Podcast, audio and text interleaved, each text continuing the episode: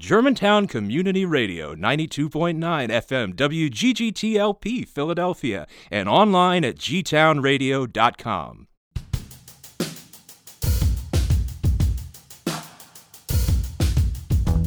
This is What Do You Know About That? A radio show about anything and everything happening in our community, our city, and our world. Here are your hosts, Eric Gershnow and Mary Angela Saavedra. All right, happy Thanksgiving, everybody. Welcome to another episode of What Do You Know About That? Happy Thanksgiving! Yay! How's it going, Mary Angela? It's going good, Eric. How are you? I'm quite full. As is everyone, I hope, or getting ready to sit down and, and eat because it's only like four o'clock in the afternoon. Although some people eat at like two. Yeah, I like to get my grub on pretty early. Yeah, me too. You know, because I, I, I intend to spend most of the afternoon planted on the couch. That's my goal, my Thanksgiving goal. There you That's go. what I'm thankful for. Awesome. The couch. I'm thankful for good friends and a good year and this radio show.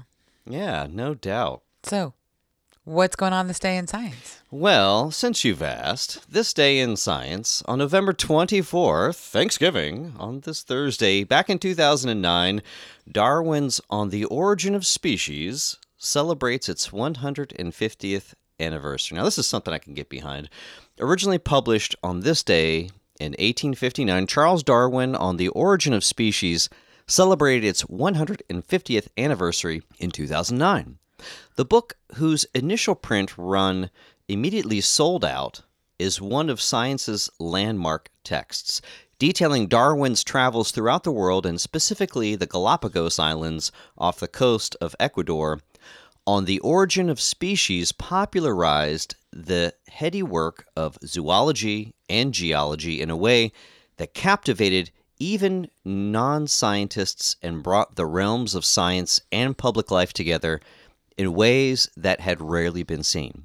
Hmm.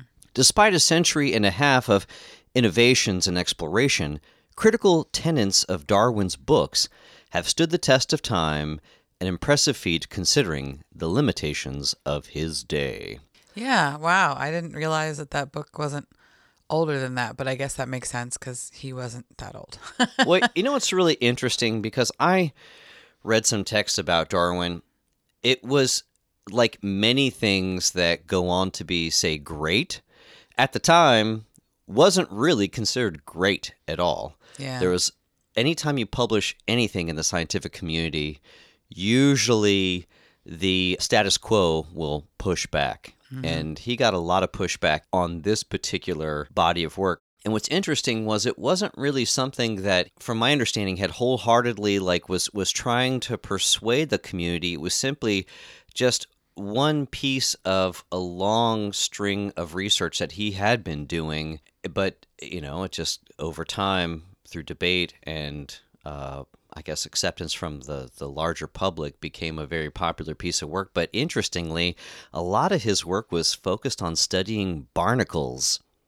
Barnacles? Barnacles, yeah. So you you know what barnacles are? Yeah. What was the fascination with that? I wonder. well, it's it's I guess it's just a weird thing with anyone who's into like zoology. They tend to pick like a species of animal and they just focus most of their life's work around that. So hi- his hmm. work was on I don't know, like mating and and various aspects tied to barnacles and their existence. so go figure, all but right. you, you don't you don't see people talking about that body of work so much. yeah, no, not so much. Not not the Darwin barnacle studies. no, not at all. but that that's interesting. The origin of species. Yeah, that's there's there's a lot of things in there. he, he, he did a lot. He did a lot of research for that one. Well, considering it creates the foundation of this this idea of adaptation, which you could even take it down to the molecular level and you can talk about the study of epigenetics and that's like a whole nother tangent. I won't go down that road. But it's truth, okay? Just so go. everyone knows. It's truth. it's not it's not a myth. Cool. Yeah. So, uh, what's going on in the neighborhood? A couple things going on in the neighborhood. First of all, if you like walking in the Wissahickon, as most of us in this area do, the Wissahickon Woods, um, FYI, there have been some cases of rabid animals Oh, popping no. up um, on the walk. Um, they reported some raccoons that were particularly um, disoriented and aggressive. That is a key sign of rabies.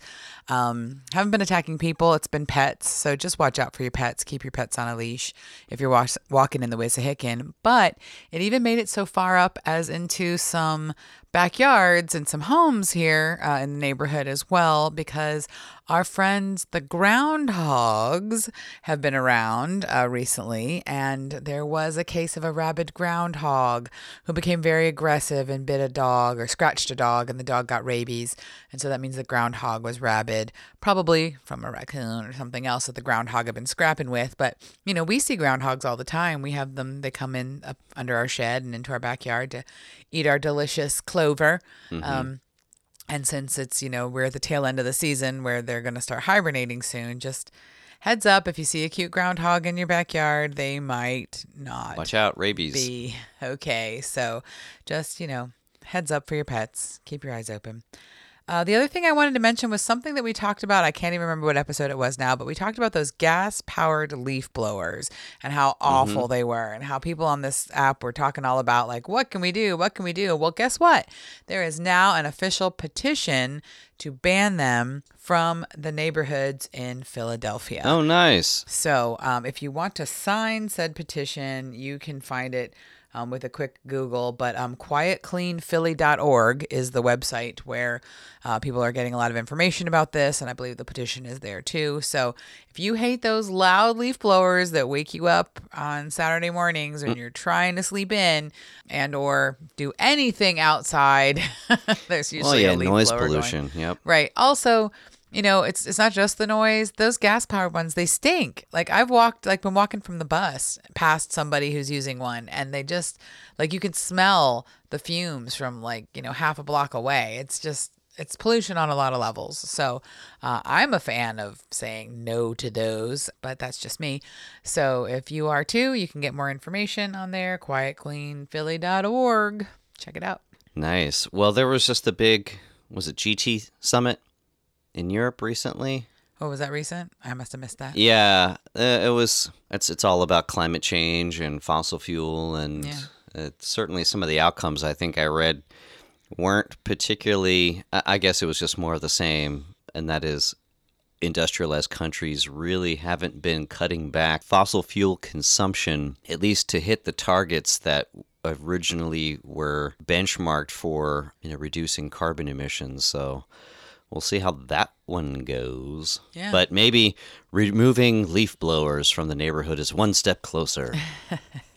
It's a start, but there we are. That's all I got for the neighborhood. That's all I got for the neighborhood. Well, I just had to mention too briefly before we jump into the main topic. Our last episode, we had Mr. Bunny Savage on as our musical guest, and sure enough, there was Plib Fest this past weekend. I did get a chance to go check it out. I didn't get to stay for the entire duration, but was surprisingly shocked, maybe not so surprisingly, that South Street was like completely ghost town. It's the first time I've ever been down South Street, and there was actually parking on it. But uh, I think maybe it was the temperature because it was so cold. well, yeah, definitely the cold will keep people inside, but it just I don't know. It's just not the not what I was expecting. But regardless, Plibfest was cool. Had a really good time. Saw some people, so All right. yeah. Nice.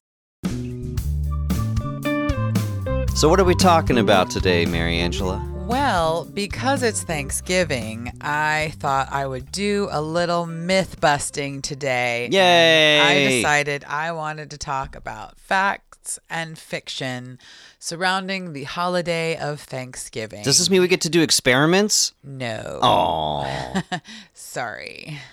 So, we all know this is not a secret that um, the way Americans think of Thanksgiving and the way we celebrate this holiday is somewhat problematic to the truth of the matter and also to the indigenous peoples who lived in this country or on this land um, far before any Europeans ever settled here. And I don't know about you, but my earliest memories of Thanksgiving involve little pilgrim hats and like turkey hands. Yeah, you put your hand on the paper and you and- trace out your hand, and, Right. it, and it becomes turkey feathers. Yeah. Right, or you make a little, you know, Native American headdress, and you wear that, and everybody, you know, sits in your Indoctrination. class, and you all get along and are all friendly.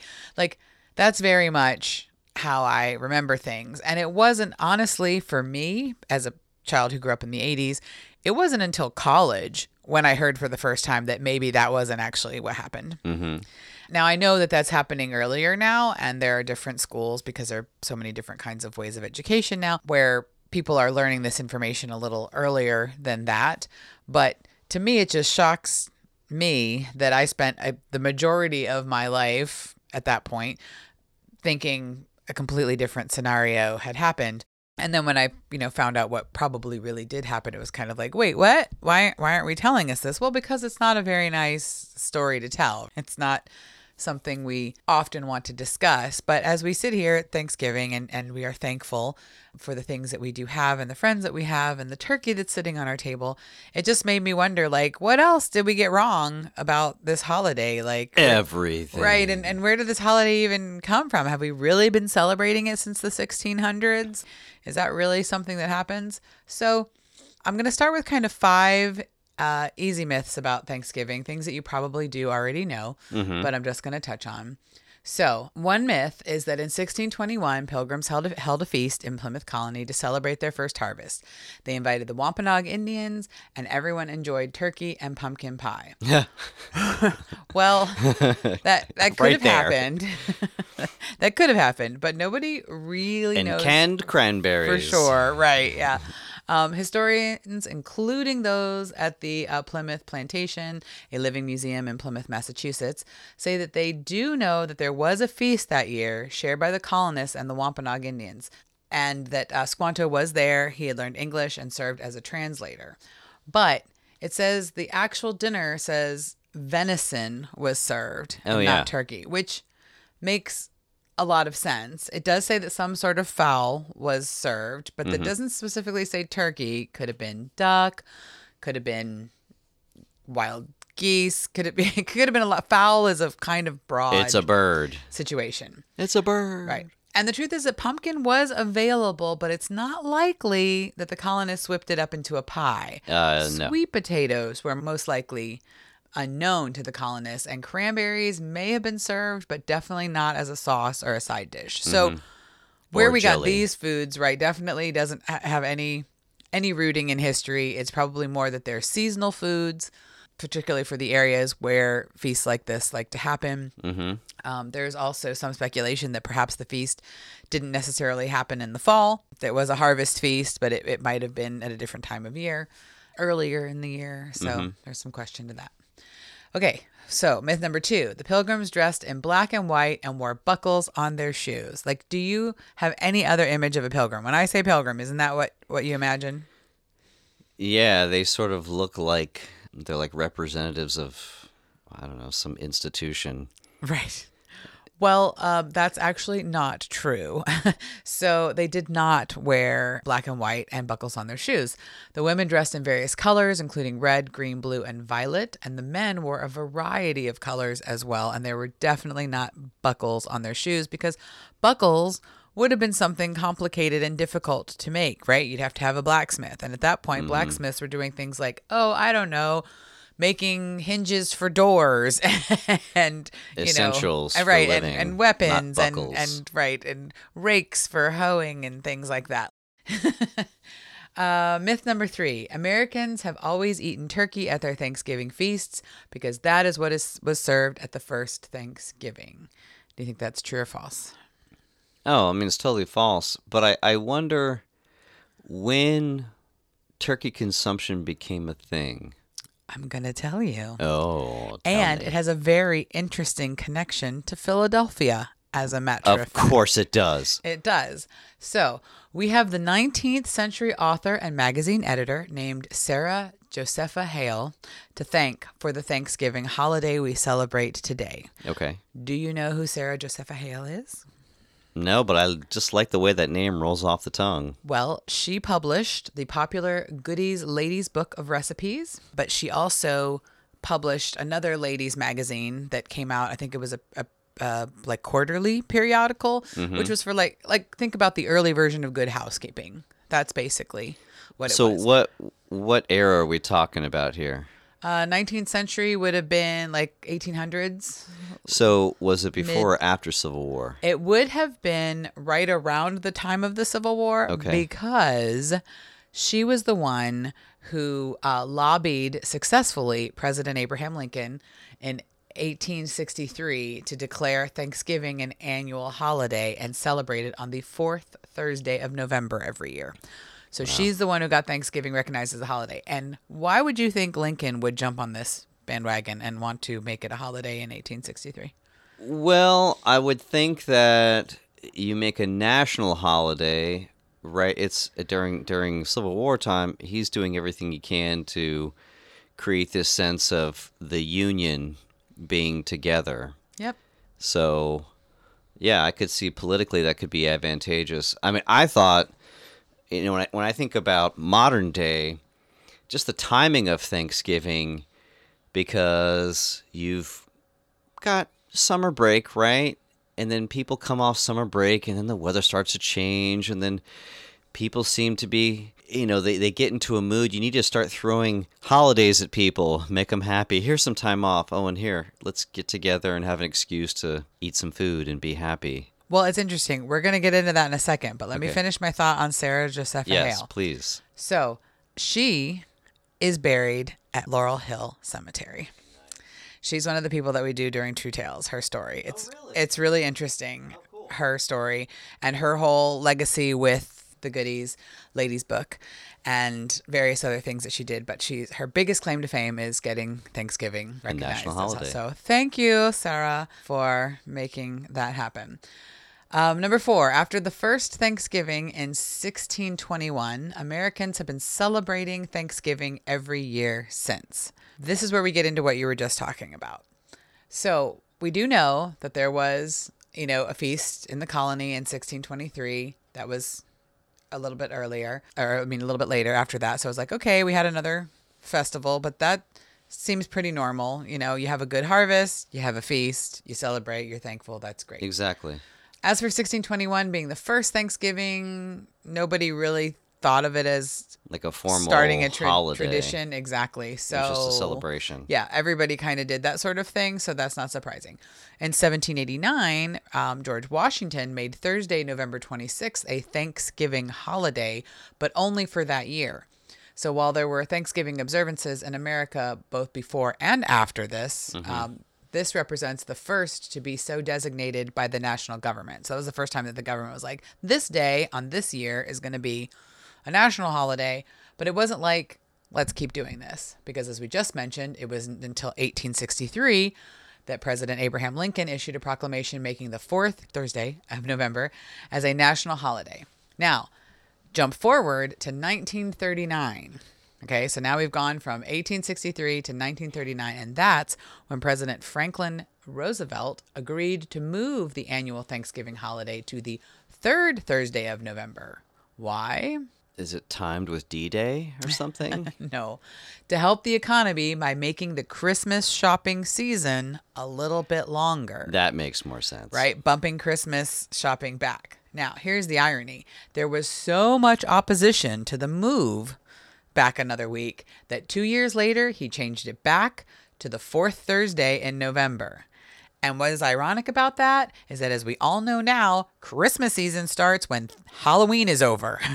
so, like everybody Wow. back then in the like the 1930s was like, "Heck no to this being bumped back." Well, it's it's funny is that like the Christmas season starts to edge its foot through the doorway, but it's not until after Thanksgiving that it just kicks the door down. Sure.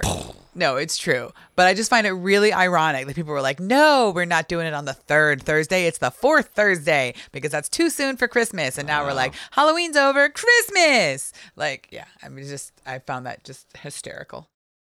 The presidential pardon of a turkey started with Abraham Lincoln when his son begged his dad to save the animal. True or false? I believe so. Yes. So it depends on how you define the term long-standing when you say long-standing tradition. So it's kind of like ebb and flow. Like there have been some years where, or some presidents who are like, yeah, whatever.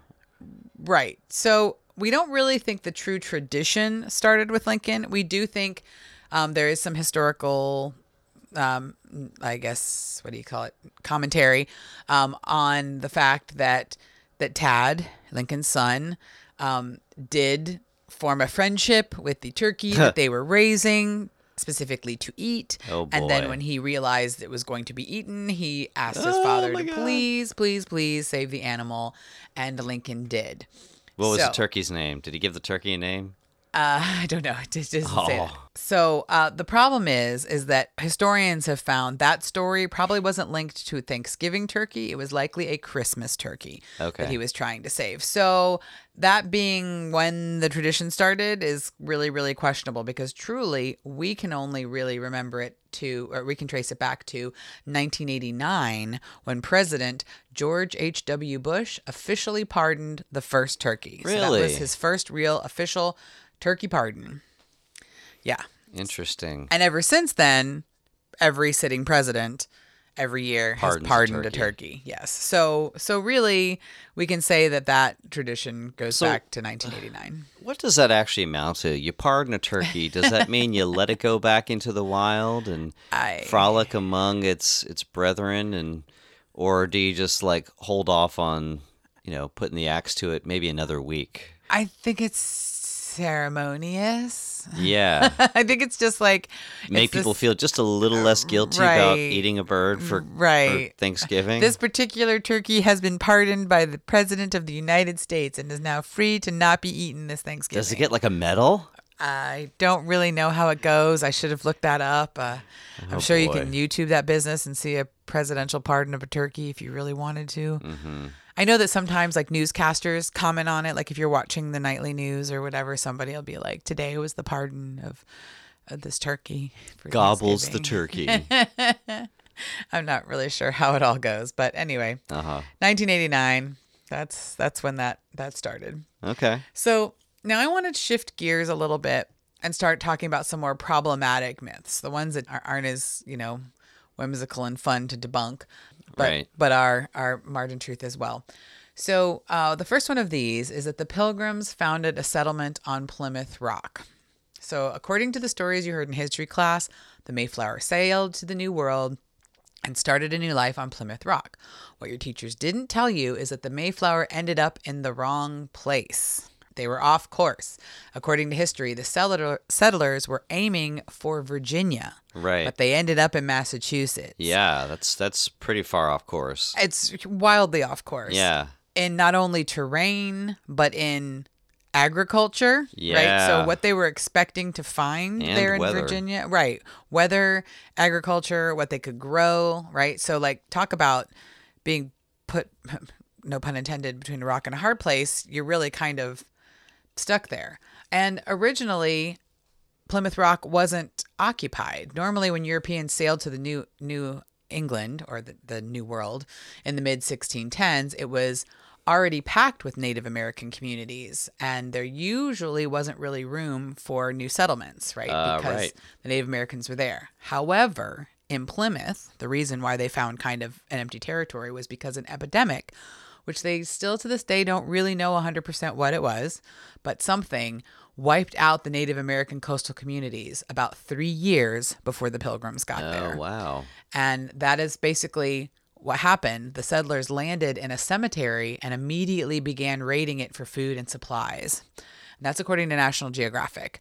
So they found, you know, lots of things there, villages that were abandoned, that had been, you know, sort of left as they were. But then the settlers get there and they're like, wow, stuff we need, things that we can, you know, use and help rebuild. So, Wow.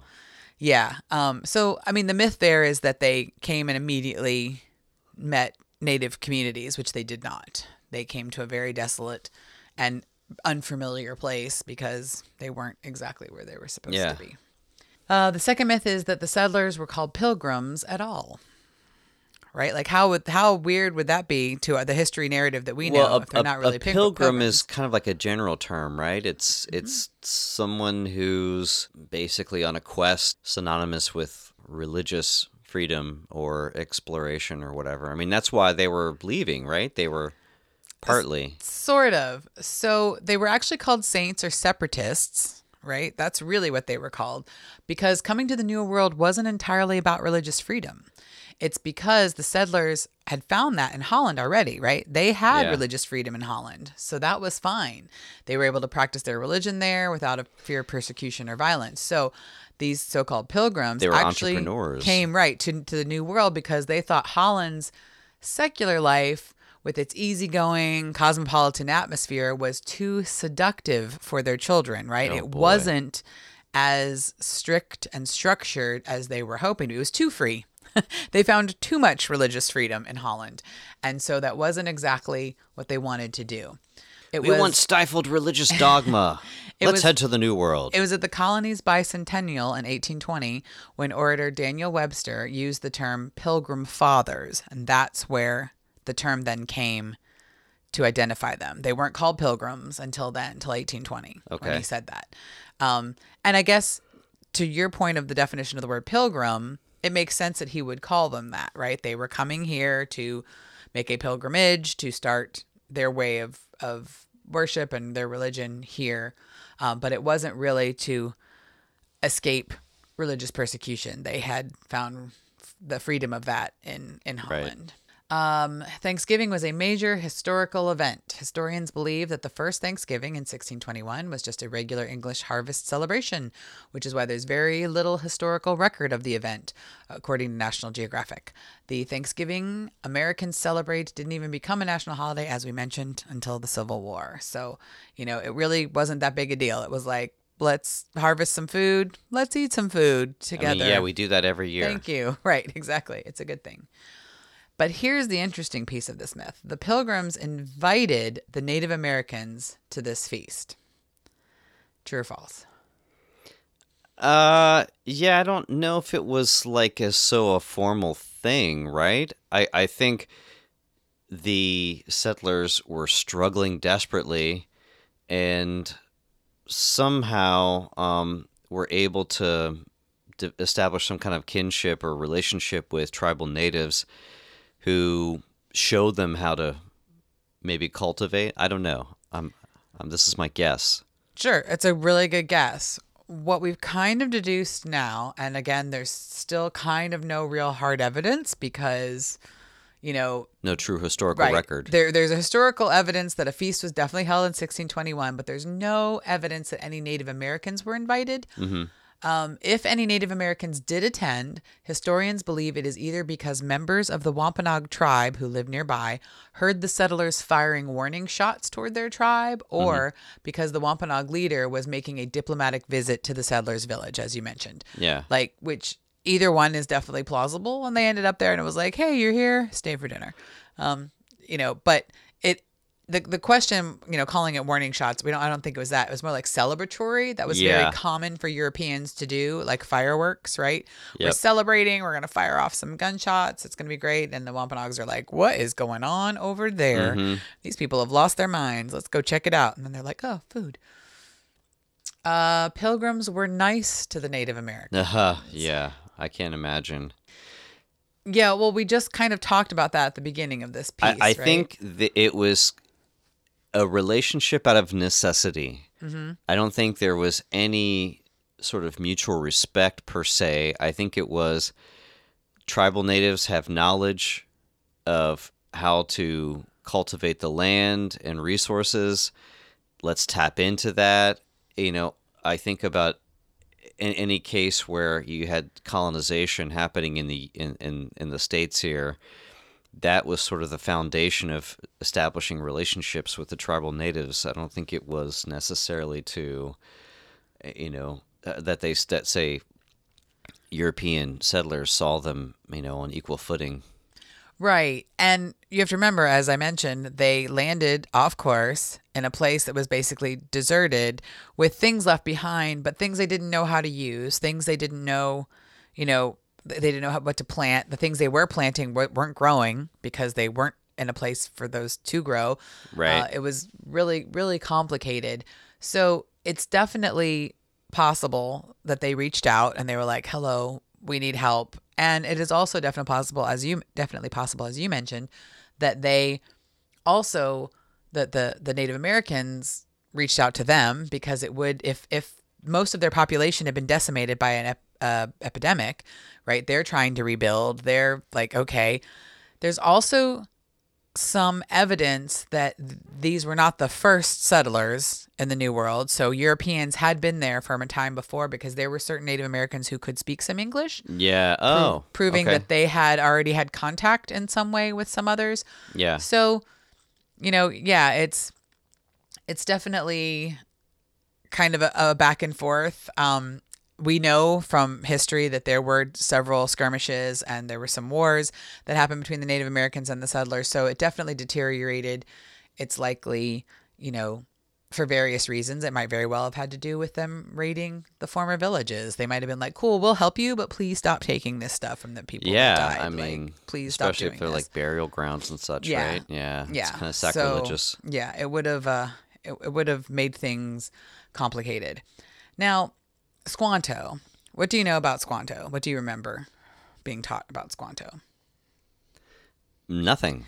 Okay. Well, I do remember being taught that he was the translator, right? So whenever you see the Thanksgiving story, there's always somebody representing this character of Squanto.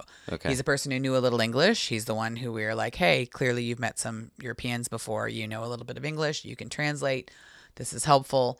Um, we at least I remember having it depicted to me as that that we were very kind to this person, that we treated this person very well because this person helped uh, the Europeans a lot, and that this was definitely a good relationship. But the truth is, um, he did do a ton to help the pilgrims uh, and help them learn how to trade and teach them how to plant corn. So that's very good. But mm-hmm. what most kids don't learn in history class these days is that he was actually captured by the English later and then sold into slavery in Spain. Oh boy. And by the time he escaped and returned to the New World, his entire tribe had died of smallpox. So it's like, thank you so very much. You know what? Now you're more valuable to us as a slave, so we're going to sell you. And they did. And then he escaped and he came back, and everything he knew was gone. Hmm.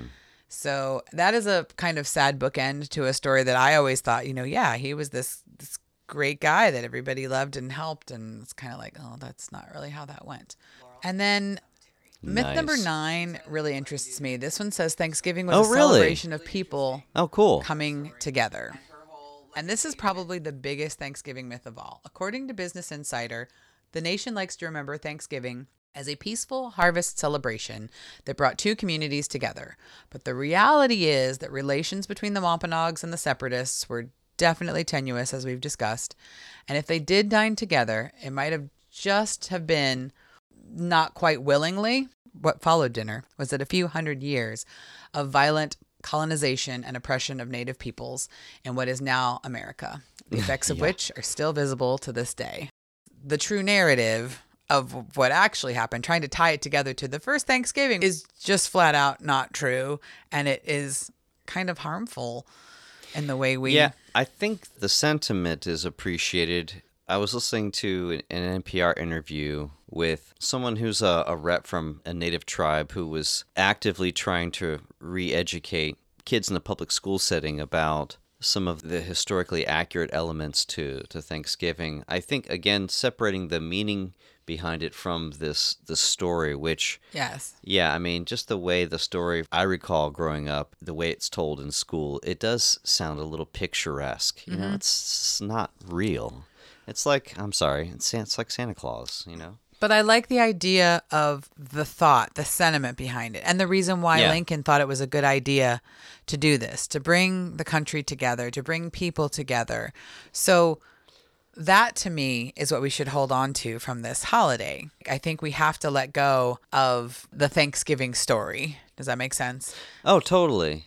And, and you know, we were talking about this just the other day about when you end up moving to, I mean, talk about a drastic move like to another country, I mean, it could be like across state lines, but when you talk about, say, moving to some place where culturally it's vastly different than what you grew up with, oftentimes people will, in an effort to, and I hate to use the word assimilate, but will naturally adopt. Like I, I'm Jewish. I, you know, I grew up Jewish, but my dad would tell me stories about how in their neighborhood growing up that they would actually celebrate Christmas because it it just helped them to bond with the community that they're mm-hmm. trying to be a part of.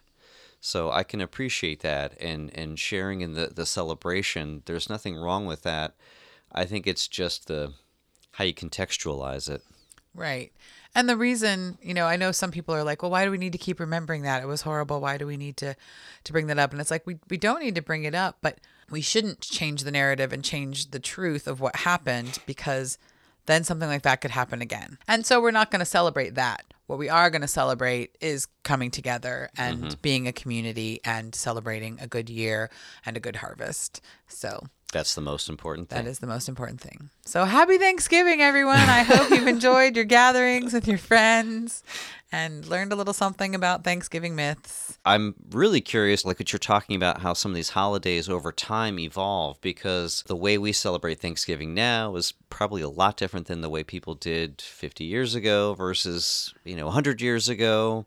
And to see the evolution of that, I can't wait till we do some myth busting on Christmas. Absolutely. That'll be the next yes, episode. Okay. We can do that. Yeah. All right. So stick around, everybody. What? We got something coming up. Yeah, huh? we got uh, our good friend Sad Patrick in Bethlehem. Oh, yay. Uh, that'll be joining us as our musical guest for Who Are the Musicians in Your Neighborhood? So please stick around.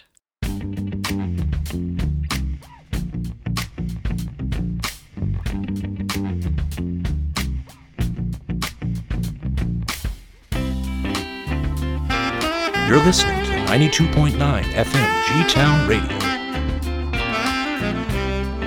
Welcome back, everybody, to What Do You Know About That? It's time for our favorite segment now Who are the musicians in your neighborhood? And today we are joined by some really good friends of ours, Sad Patrick in Bethlehem. Thank you for joining us this afternoon. Hi, thanks for having us. Thanks for having us.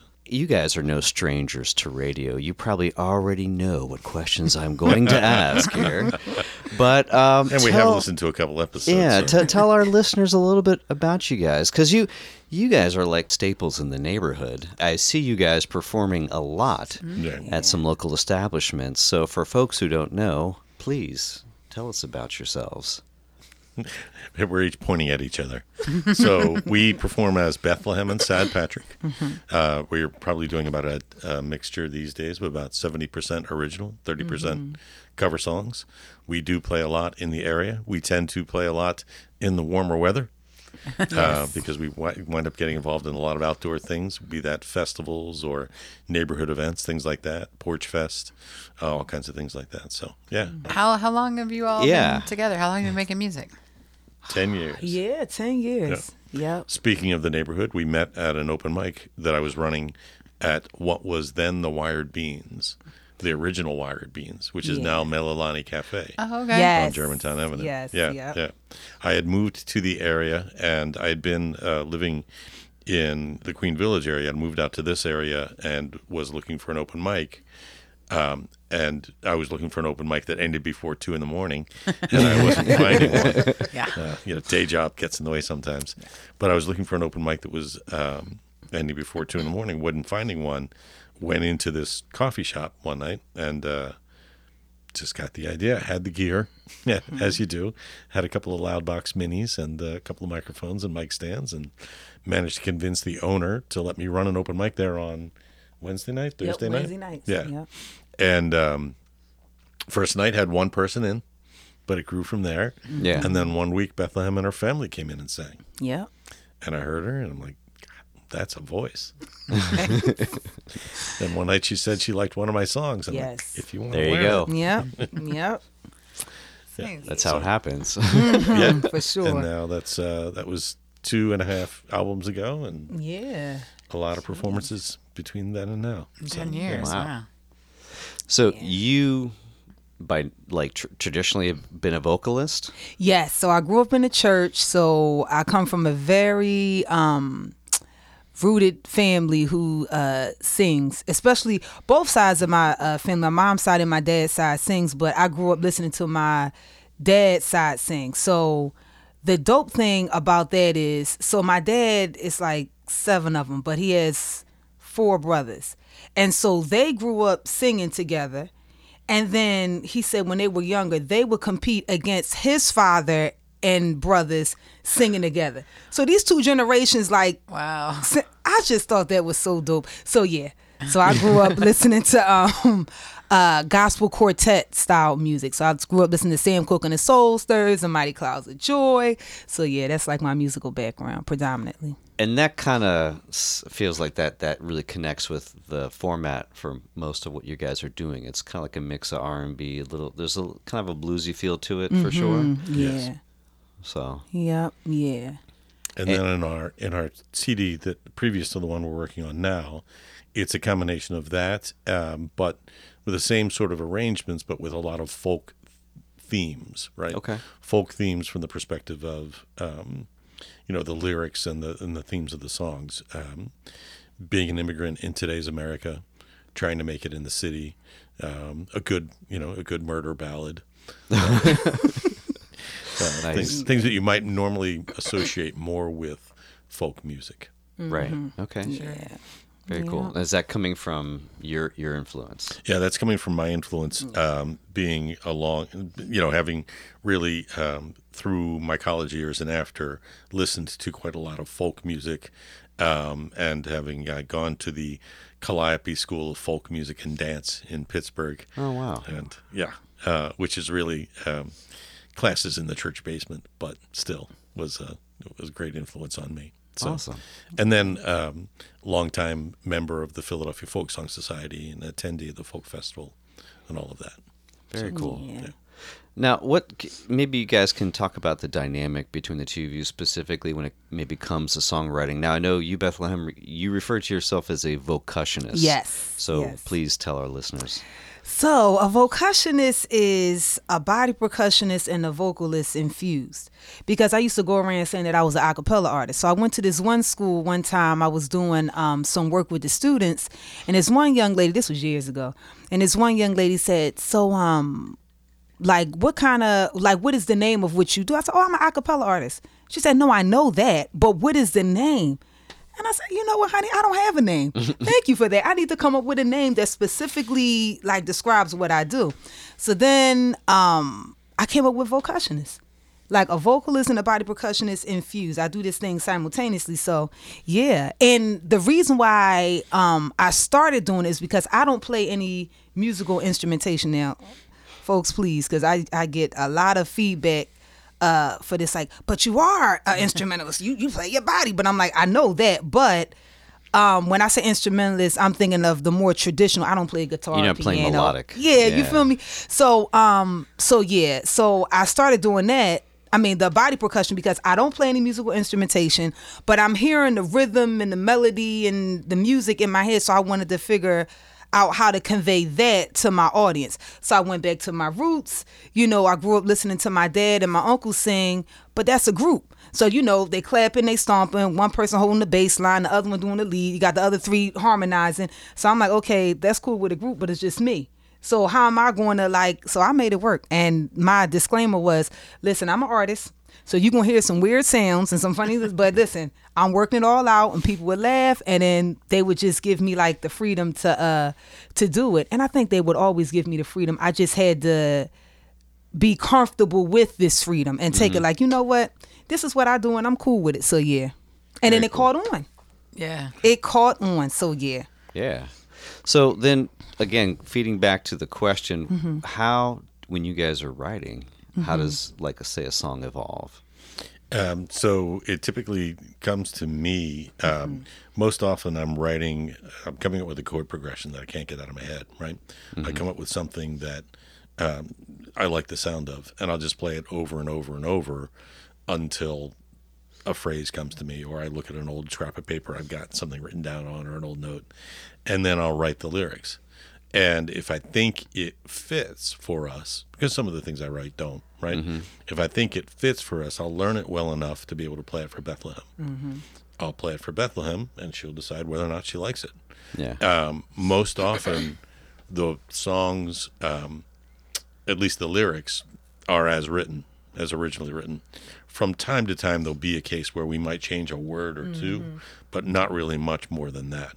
Yeah. And then, um, you know, from a melodic perspective, as you might be able to tell listening to my voice, we are in different ranges and we have different ranges.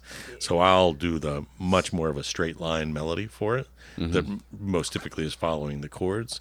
And then once I give it to Bethlehem, it just expands greatly from there. She takes it and makes it her own. Cool. What what happens to the songs that she doesn't like? That Um, it, it depends. Some of them I play myself. You know, every once in a while I play out as Sad Patrick, or if we're on a bill where we need to fill two hours, right? Yeah. Uh, perhaps an hour of that will be Bethlehem and Sad Patrick. Half an hour of that will be Bethlehem doing her solo work because she has a lot of solo work as well. Yeah. And half an hour I'll do my own stuff. So, yeah. Yeah. So when it comes into the the songwriting, Patrick comes up with the songs. He presents it to me. He gives me like a very basic um, way of how the song goes, and I'm really grateful that Patrick uh, gives me the freedom to express it or interpret it how I'm feeling it. But if I'm not feeling the song, I let him know like I ain't singing. it. you know, like nah, this ain't for me. And I think that's um that's important because it's like when we sing, people assume that I write the songs. And I'm like, nope, that's Patrick. But it's the way I connect. So I figure if I can't connect to it, I'm not going to sing it. So, yeah. exactly. Yeah. No doubt. And I think that I mean, not not to sound like, you know, Dr. Phil, but No, but go ahead, you good. the fact you guys can have a healthy, constructive relationship and take criticism and, and be able to say, "No, I'm not going to do that." Right. Right.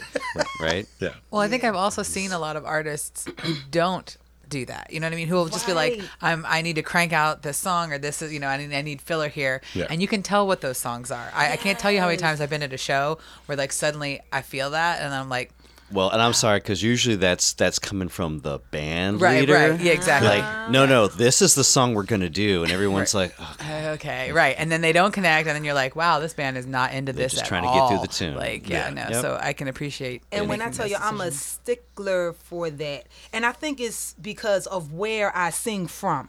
Mm-hmm. You get what I'm saying? It's not a a superficial thing for me. So even when I'm working with with full bands and we're doing a song, and like I literally asked them like, "How do y'all feel about this song?"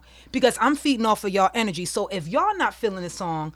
We're not going to do it because I need all of us to be in sync so we can give the people an experience. Mm-hmm. But we can't give them that if y'all not really feeling it. So yeah, I I honestly believe if it means something to you, that's the best way to express it. If it doesn't, you're just wasting time. So yeah. yeah, Yeah, totally. and just to, to illustrate that further, you know, from my perspective, the the thing that would most likely make me like in the middle of a set, right? We've got a set list. We always have a set list. Um, we figure stuff out ahead of time, et cetera, et cetera. Um, the one thing that might make me say, eh, let's not do that song, is if I'm just not comfortable that I'm going to be able to play it well, right? Mm-hmm. Because it's one we haven't played in a long time, or I put it in the wrong place in the set and fingers or whatever. Right. Whereas with Bethlehem, it's much more. She's just not feeling that mood, mm-hmm. right? Right, yeah. And it's it's rare. It's not like every other song, and it's not even like every other set. Mm-hmm. But I really respect that. She sees the song that's coming up in the set list, and she's just not in that mood. And it's either because of the way we've arranged the songs leading up to that, right? Yep. Ordered the songs leading up to that, or just what's going on. Right, And that's yeah. fine. We'll move on to the next song. So. Well, so you, you mentioned you guys have got some recordings already, Mm-hmm. um, and it turns out you've got some fresh recordings that you've just shared with us that Oh. we'll um, uh, be treating our listeners with this afternoon. Uh, can maybe we segue into that a little bit? Tell us a little bit about these tunes. Sure thing. So these are tunes we probably, I mean, we shared two or three with you, we have somewhere in the neighborhood of 10 or 12 that we've been performing, uh, probably written over the course of the pandemic, maybe even a little bit before, that we've been performing for the last couple of years that we had not recorded yet. So we decided, I don't know, six months ago or so, uh, that we were going to go ahead and finally record these. So we've been working gradually uh, on them um, at Elm Street Studios. Sorry. Oh, in Elm Street Studio in Conshohocken. Conshohocken. Yep, Yeah. Okay. Yeah. So it's a place and a person that Brett, uh, Bethlehem had worked with previously on her stuff, and so since they had a relationship established, we went out there, and it's it's been great. It's been great. So we're Nice. um, we're chipping away at these. Uh, we're probably in there once a week or once every other week for th- three or four hours, uh, hoping that we'll uh, get these recorded. You know, sometime finish up sometime in the beginning of the year and decide whether this is a CD or it's all online or what it is. We haven't Right. that out yet. CD. What is that? Yeah, exactly. so And when I tell y'all, so the challenge with Bethlehem and Sad Patrick as a duo, recording wise, is finding somebody who got me. Mm-hmm. I'm the difficult part in it because I do body percussion. This is not a regular setup in the studio, right? Right. So it's like, who do you get with that can really bring out the best in you studio wise so that people can really hear the effect of what these songs are supposed to be sounding like with me involved, right? And so it was through trial and error. You know what I mean? You go here, it's like, oh, it's it's good. Well, it's good because you ain't got nobody to compare it to. It ain't like it's a whole bunch of vocalists out there doing what I'm doing, right? So it's like, oh, it's good. But honey, when I tell you, when I got with Brendan McGee and shout out to you, Brendan. Oh, we, we, we, we know Brendan. Yes. And it was like, so I had got this grant in 2019 for arts and justice and social change. So I came up with this concept years ago, but you know, you have to kind of modify it to the grant. And so um this project I, I took um childhood songs like London Bridge is Falling Down, Ring Around the Rosie, uh one, two, three red, like this stuff we used to play when I was a kid, uh double dutch, all this, and presented it the traditional way and then put my twist on it. So I'm writing words to these songs. What the album is dope. Anyway, got with him and we started off in his like he has like a studio kind of sort of in his um house. So we started off there in 2019. This before I even knew I was going to get the grant. I was just like, yo, I'm gonna do it. So we started there and when he told me like I know exactly how to approach this. We're, it's going to be like a puzzle. You're going to do all these different percussion sounds or percussive sounds, and then we're going to kind of. Pe- I said, I have never heard anybody talk to me about approaching me. You're my guy. So after that, pandemic happened. Boom, we get back in the studio, laid it out. So once I was sure, like this is my guy, bringing Patrick in was just like cake, you know, because I was like the most difficult thing. So when I tell you these experiences at Elm Street Studios have been bomb, all caps, bomb people. When y'all hear this music, y'all gonna be like, oh, especially if you heard our music before, y'all gonna be like, oh my gosh, y'all really found the sauce. That's the sauce. So yeah, I just had to say that. Thank you. yeah, I don't know. I don't know if you do your own recording, Yes, right? I But record in here. Yeah. but you know what that's like. I mean, the work is the work, and the work is fine, but the actual experience of recording it, ah, oh, tch, I would no. I would rather have my fingernails pulled out. right? Our second experience, we went to Rittenhouse Soundwork, Soundworks, and that was much better, not being behind the Right. board. Right. Um, that was lovely. So the song we're playing today is called "The Language." Yes. Yeah. Yeah. Tell us about it. Yeah, just really quick, and then we'll jump into the tune. uh, you know, it's it's all about how you can be with someone, be in a relationship with someone. You can both speak the same language, both be native speakers of the same language, and the words that come out of one person's mouth may not necessarily be the words that go into the other one's ears, right? Or may not be what winds up in the mind, right? So, and that goes both ways, right? So, how difficult communication can be, um, but how if you are committed to the relationship and committed, you know, how you can still be committed to the relationship and committed to the love and want to be in it. Mm-hmm. I love that, and I love the title. That just kind of captures it. yeah. Let's listen. Yeah, let's do it.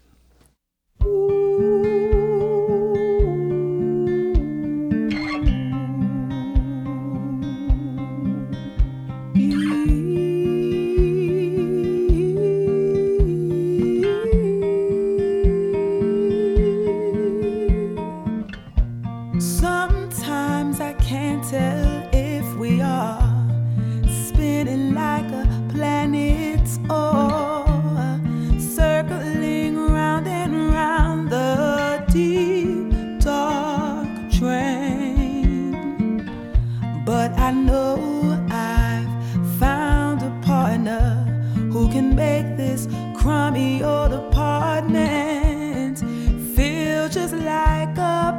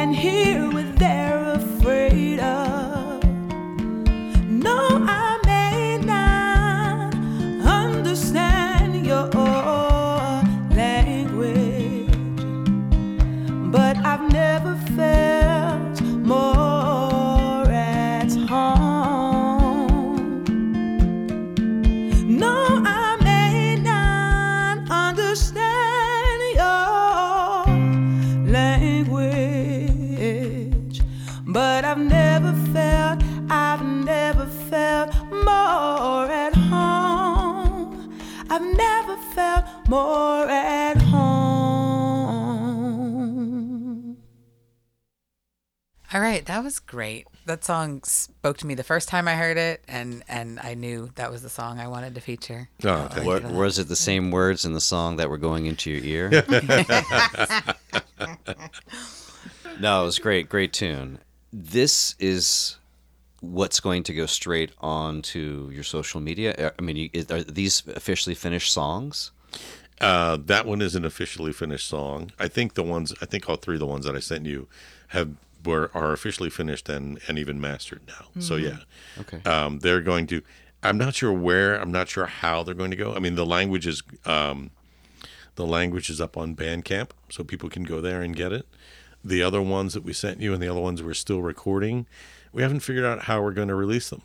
Right? Um, f- for whatever reason, we still sell a fair number of CDs at live performances, right? So, and when I say a fair number, right, we're selling three or four or five, right? Yeah. But still, that's three or four or five. Um, um, but I know that you know the cool kids are just releasing a single at a time now. Um, so maybe we'll wind up doing that. We haven't really figured it out yet. But where can we find you on social media and out there in the world? Uh, wanted it's to? all under Be Sad Music. Not that we want you to be sad, but it's Bethlehem and Sad Patrick. So it's B E S A D Music, right? So it's besadmusic.com. And then on all of the socials, it's at Be Sad Music. awesome, Nice. fantastic. Where were you guys playing?